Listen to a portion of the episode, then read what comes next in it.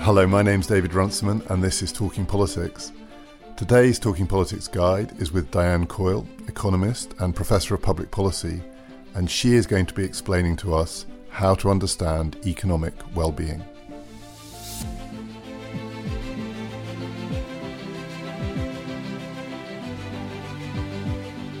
Talking Politics is brought to you in partnership with the London Review of Books. This Christmas, gift subscriptions to the LRB for yourself or somebody else start from just $19.99. Find our best offers and a reading list to accompany today's episode at lrb.co.uk forward slash talking.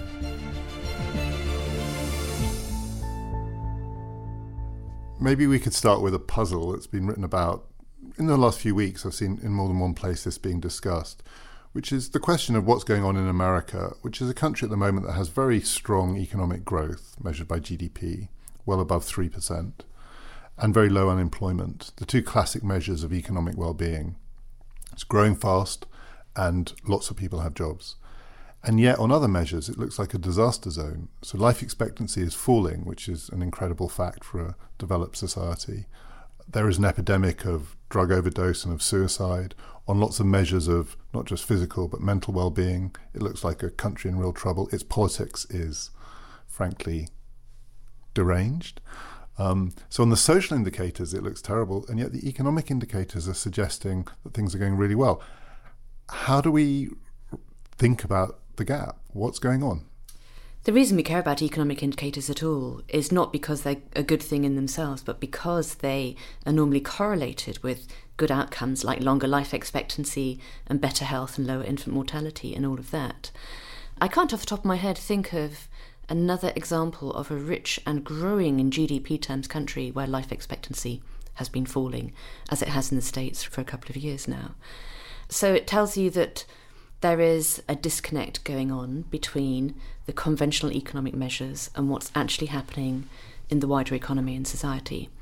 And we've known for a long time that GDP is a sort of approximate measure of economic welfare. There are well known challenges with it. It doesn't measure environmental externalities, resource use, it doesn't measure what's going on inside the household rather than inside the market. So it's always been flawed, but clearly something is changing as well, and it's not a good measure of economic welfare anymore. Part of it might be distributional. It might be that all of the GDP gain is going to a very small group of people. And that's something that, of course, Thomas Piketty's book brought attention to in, in 2014. And clearly, the US is one of the most unequal and has had a growing inequality at a faster pace than other rich developed economies. Is it possible that, as you say, GDP doesn't pick up what's going on in the household? And if we broaden that a little, that actually it's missing quite a lot of where human activity is taking place now. That it, it's a kind of 20th century idea of, of where people do stuff. And lots of stuff is happening in places that we're not picking up on, good or bad. I think that's right. And one of the contributory factors is the new technology. It's always been the case that in the conventional GDP framework, we've thought of the economy as being what businesses and the government do, and the household is its own domain. And that was clearly never properly true, and all kinds of economically valuable activities have occurred in the household anyway. The technologies are changing that. They are changing work patterns, and some of it's bad the gig economy and the ability to exploit more easily certain kinds of labour. There's always been that category of contingent, badly paid, insecure work, and, and that has been made easier by digital technology. The other side of that is that people are able to do more things in the home that they used to purchase in the market or create more economic output in the home that used to be done in the market. And that's everything from you do your own banking online, so all of those transactions that a bank clerk used to do, you can do for yourself but also things like creating open source software or creating media content that's now going on in the household sector. So there are really big shifts happening, and some of it's good and some of it's bad. We don't have any good economic statistics collection about all of that. I think we've been missing a lot of it, and it's been invisible to policymakers. And this is not just the States, of course, it's sort of the other Western economies as well. So it's been invisible and it's changing quite rapidly and changing the connection to people's underlying economic welfare. And as you say, one of the things that's changing is the nature of work. So the other indicator in the United States is that unemployment is at historically low levels. People sometimes say it's a false measure because it doesn't capture the number of people who have withdrawn from the labour market altogether, which is growing. But it also doesn't capture the quality of the jobs. It's just a measure of this thing called work. Which do you think is the bigger issue here? If there is a disconnect, is it that we're missing the number of people, including the number of men, who have given up on the idea of work? Or are we missing the ways in which some jobs are making people really miserable? Well, we can be missing both. Yeah, and so I think there's probably. Do you think we are missing both? I think we probably are. And there is a sort of bimodal distribution of what's happening to work as well. And for some people, the um, freedom, the flexibility, the scope to earn more, that, that's all been fantastically and enabled by these technologies. And for other people, it's been more easily exploited, having to do two or three jobs rather than just one, zero hours contracts and all of that stuff. And I think they're both going on. And the idea that particularly there might be a group of young people, maybe even of young men, who no longer think of work as something which is going to be for them. There is this sort of image that there's a generation who think that if they can, they'll play computer games because there aren't going to be jobs for them. Is that something we should take seriously? I mean, should we be pushing back against this idea that worries about employment are slightly overblown because in this country too, we're, we're living in this jobs boom? I, I have mixed views about that. I think the potential for more rewarding and creative work is, is fantastic. There was a fantastic series by John Harvey Jones called Troubleshooter back in the day. I remember it well. And he visited a factory and he said, Here are all these people. The product's terrible. They're really bored at work. They're not putting any effort. And you go visit them at home and they are building the Taj Mahal out of matchsticks and writing songs for their guitar. So there's all that untapped creativity. And if we can get rid of that pattern of really boring nine to five jobs that you hate and have the creativity turn into what earns your living, that would be fantastic. So there could be some good things about young people not thinking work is this dull thing that you're going to do. Not going to the uh, career service and be told you can be an Oh, you can be an accountant. Yes. Funny nothing wrong, nothing wrong with accountancy. As you also said just now, the other issue with these big economic statistics is distributional in that they, they give you one number for a country and they don't pick up on what may be going on, which is increasing divergence of experience and also increasing potentially geographical divergence. So the story is just completely different in different parts of the United States. Some bits are doing fantastically, some bits it's it's a disaster zone. It's also true in this country. The idea that the UK economy is something that you can tell a single number about seems absurd, and yet we carry on doing it. I think the geographical dimension is particularly interesting, and we have always focused on the national averages and aggregates, but it's pretty clear that um, here too there's been divergence of experience between some parts of the country and others, and it's what underlies not just the Brexit vote here and the Trump vote in the States, but what's happening across all of the developed economies.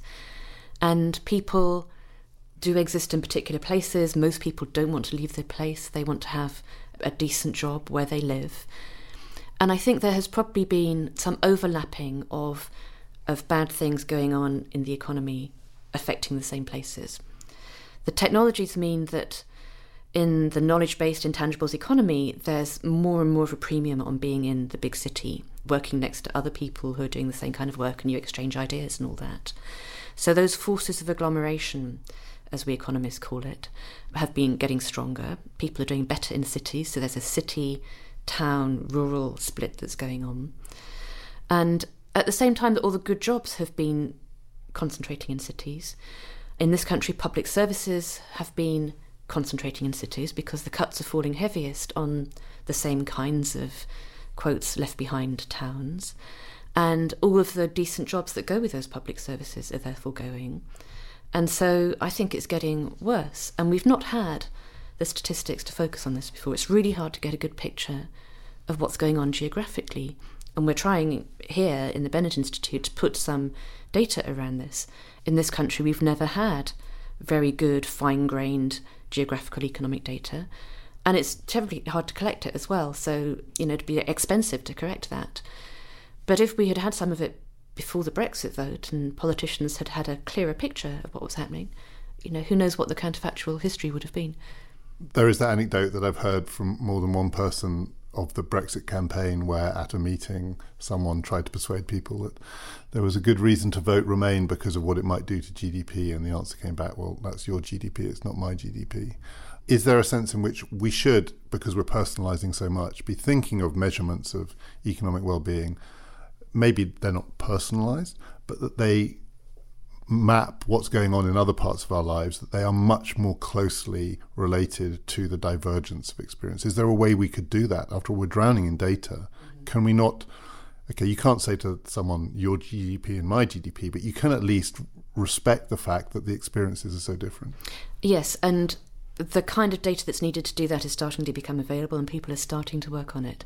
So, looking at where are the productive places of employment, what are people earning in particular places, what's the distribution of income and wealth at a, a really micro level so we can track that. I think we should. Can I just ask how micro are we talking? Individuals, oh, individual, so we are. individual so we are So we so we can do that, or starting to be able to. I think the geography of it is also important because, particularly if you're on a low income, having access to public capital and public services is all the more important to you. So understanding the geography of, of where are the good schools, where is the good public transport connectivity and the broadband connectivity, and there too just starting to be able to get a handle on that, but there's a lot of work to do to both collect the data using new techniques and understand it and process it.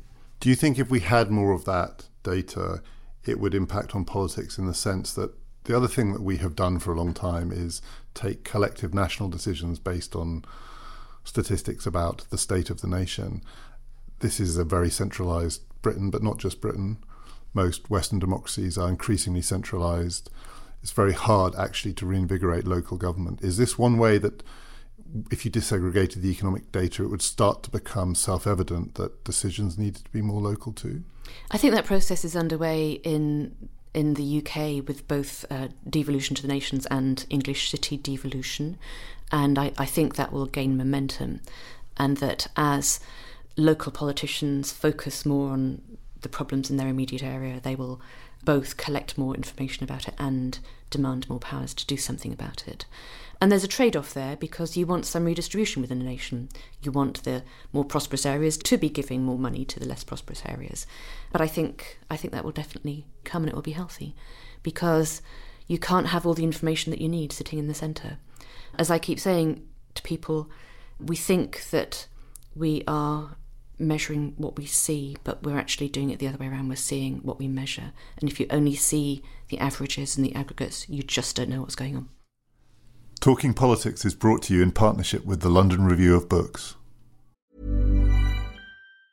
Quality sleep is essential. That's why the Sleep Number Smart Bed is designed for your ever evolving sleep needs. Need a bed that's firmer or softer on either side? Helps you sleep at a comfortable temperature? Sleep Number Smart Beds let you individualize your comfort so you sleep better together. JD Power ranks Sleep Number number 1 in customer satisfaction with mattresses purchased in-store. And now, save 50% on the Sleep Number limited edition Smart Bed for a limited time. For JD Power 2023 award information, visit jdpower.com/awards. Only at a Sleep Number store or sleepnumber.com.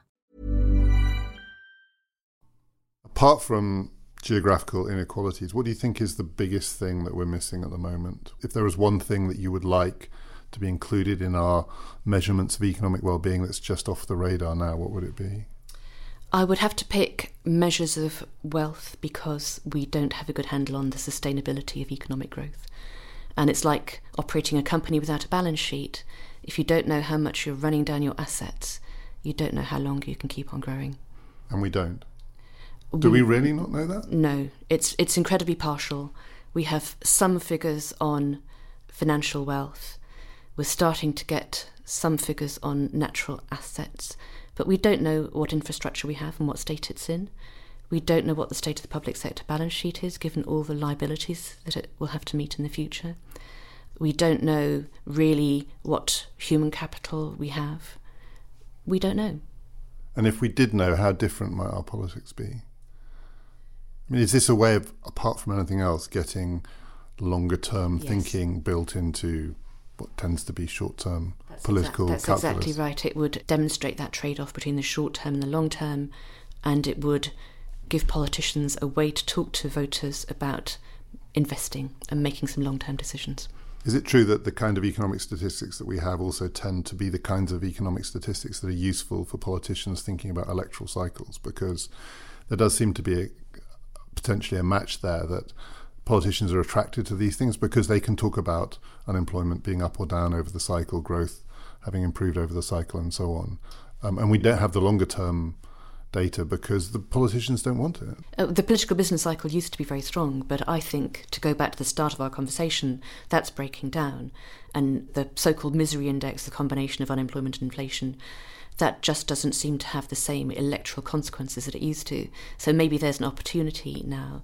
And if you talk to politicians, they feel as trapped and distanced by GDP and being, you know, hung on what's happening to GDP growth just as much as, as the voters do. So I think everybody understands that it's not really an adequate measure of how the country is doing anymore. Is there a possibility at some point in the future that people would not be freaked out by the thought of a recession? No, given that a recession yeah, is defined in GDP terms. That's an interesting question, and I think um, I think probably not. I think people do want to have that momentum, that growth momentum, but they might be willing to accept less of it if you can see that there are going to be longer term consequences of investing in something. So there is a thought that this way of running a society, a liberal democratic society, does require economic growth as one of its essentials. Yeah. Because there are people obviously who also think that we need to actually get away from the idea of growth altogether, particularly when we're thinking about natural capital and yeah. you know, long-term resource questions. So You're I, not yeah, saying that. I'm not saying that. I tend to think that liberal democracies do require some growth, and particularly when you're starting from a point of inequality, as we are at the moment. So you need to have some scope for changing distribution within a growing pie rather than redistributing a fixed one. The other point about the degrowth movement is that they forget about innovation and the, the important part that innovation plays in growth. So to take it to its extreme, if you said we can't have any growth, you're saying we can't have any new products or any new medicines without taking something away. You mentioned the misery index. Is there any possibility that we could have a meaningful happiness index? So we get measures, the UN does measures of well being of different countries. The Scandinavian countries tend to come out on top of those. Sometimes they are called happiness indexes, indices. But for a national economy, is there a way that we could talk about economic measurement where people really did believe it tracked more how they were feeling and whether they were happy than the current measures do. I'm a bit sceptical about measuring happiness directly. It's obviously affected by all kinds of things that have nothing to do with the economy, and the studies famously show that people hate commuting and they like having sex. So, do you want to have a government policy to have, have more sex? Um, and um, there are some cultural factors that we don't understand, and it's also the case that people adjust back. So, if you suddenly make them incredibly happy by giving them a ton of money or an enjoyable experience, it will increase their happiness for a while, but then they'll adjust back to a set point. So there are psychological factors in there too. So it's interesting, but I don't think it's a variable that's useful for policy purposes. Is there a risk, given that the economic measures that we have, one of their great advantages has always been their simplicity, that they're relatively easy to understand and easy to track over time, that we're about to enter a world where it gets sufficiently complex that it becomes harder to do things because there are rival pictures of how the economy is doing, and we know we're living in a political environment where if you give people rival pictures, you will get partisan groups. Mm-hmm. I mean, there will just be division as to your truth and my truth. But the alternative is having something simple that nobody believes and doesn't give you a true picture of what's happening. So we have no choice. I, we, I think we have no choice. One of the research and policy questions is how do you have that public discussion about a much more complicated a statistical and economic environment. And what's your sense of it? So, how would we get people to have confidence in new kinds of economic measures because we're also living through an age where, as we famously know, there is some, maybe a lot of suspicion of economic experts and economic expertise. So, if part of this is about people believing the figures that they're told, how do we go about engendering that? Well, I think the distrust comes about because of the disjunction between what the figures and the experts are saying about the economy is doing fine and people's lived experience. So the better you measure, the more you're able to rebuild the trust in what the figures are telling you, I think. I don't think there is as much distrust of experts in general as people are saying. You know, the polling evidence on this is actually a bit mixed. Professors like you and I are still among the most trusted people. Yeah. And politicians, it has to be said, like say plucking a name out of the air, Michael Gove, are less, less well trusted than the experts than you and I. Yes, or some of the experts at any rate. But the more um, the official story about what's happening tallies with people's experience, then the more trusted it will be.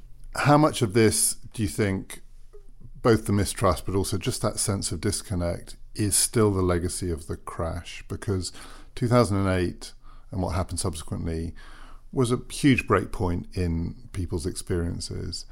Are we still living with the legacy of that? Will it take a long time for people to recover their faith that the stories that they're told about the economy might be true?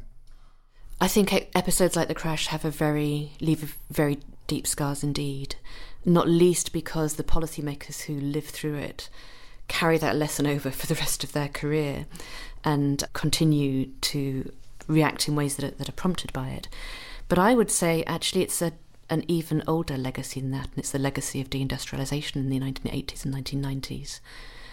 And the fact that there was never an effective policy response to the destruction of swathes of jobs and all of the consequences that then got embedded in particular places in our economies, the Rust Belt or, or the north of England. And a vicious circle then starts of people who don't have employment, the schools become worse, so the, the kids don't get a good education, ill health, lack of transportation, all of those things come together and have, have scarred those places massively. And that's been there now since the 80s. The only way I think to tackle that would be to put a lot of public money into improving the quality of public services and infrastructure there. And the other policy challenge is if we've got another wave of automation coming, which most experts think is going to happen in some parts of the economy, we better have a better policy response this time, or we just store up even more trouble for the future. So the crash, I think the effects of the crash sit on top of the very long lasting effects of deindustrialization. It is often said that the next wave of automation isn't being discussed nearly as much as it should be. It's being discussed by policymakers, but it hasn't really entered political conversation much. Wasn't a big part of the Brexit discussion. It didn't come up in the last general election. Do you sense that we are better placed to work that one through before it happens? Are we are we talking about it enough? We're talking about it in my area of economics quite a lot, but in the wrong sort of way. And people are sort of trading forecasts of how many jobs are going to get destroyed by the robots. This, this is pointless. We don't know. And it depends on what the not only the policy reaction, but how firms adjust to it and what their economic incentives are, and are there markets for the new products that they make they might come along with, and, and so on.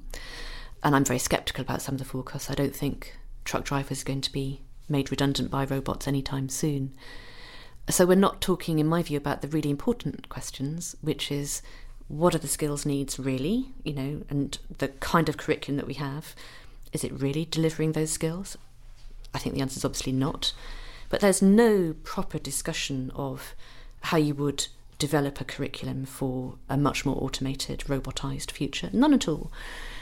And we're not talking about um, the adjustment costs and how you get people through those transitions that we know can destroy people's livelihoods. Final question.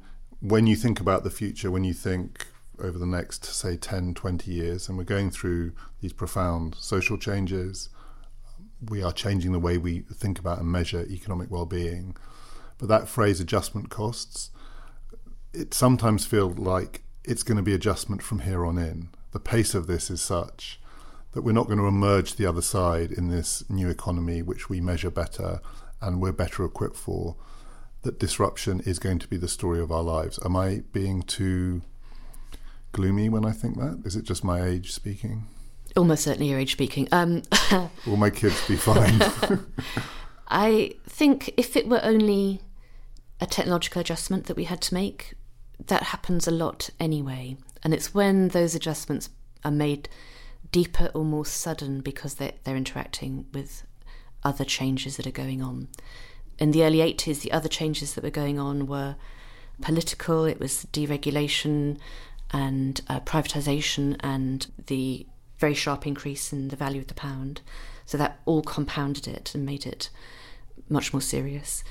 So I would worry now that it's going to interact with trade wars and geopolitical disturbances and the consequences of Brexit if there's anything disorderly in terms of the transition there. And those things interacting, I think, could make you very gloomy indeed. So, in a way, interconnectivity is the biggest challenge of all here. Yes. Further reading related to today's episode is at TP Podcast underscore. We did a whole series of guides over the summer. If you'd like to listen to those, we will tweet the links as well. The next guide is going to be with John Naughton, and he is going to be telling us all about Facebook. My name is David Runciman, and we've been talking politics.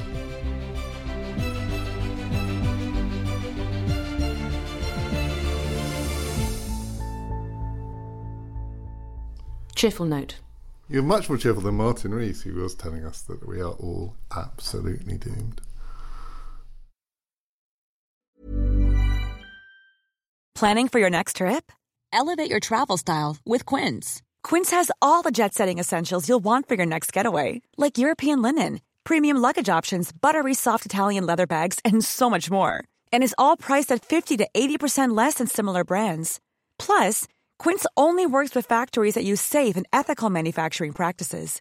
Pack your bags with high-quality essentials you'll be wearing for vacations to come with Quince. Go to quince.com slash pack for free shipping and 365-day returns.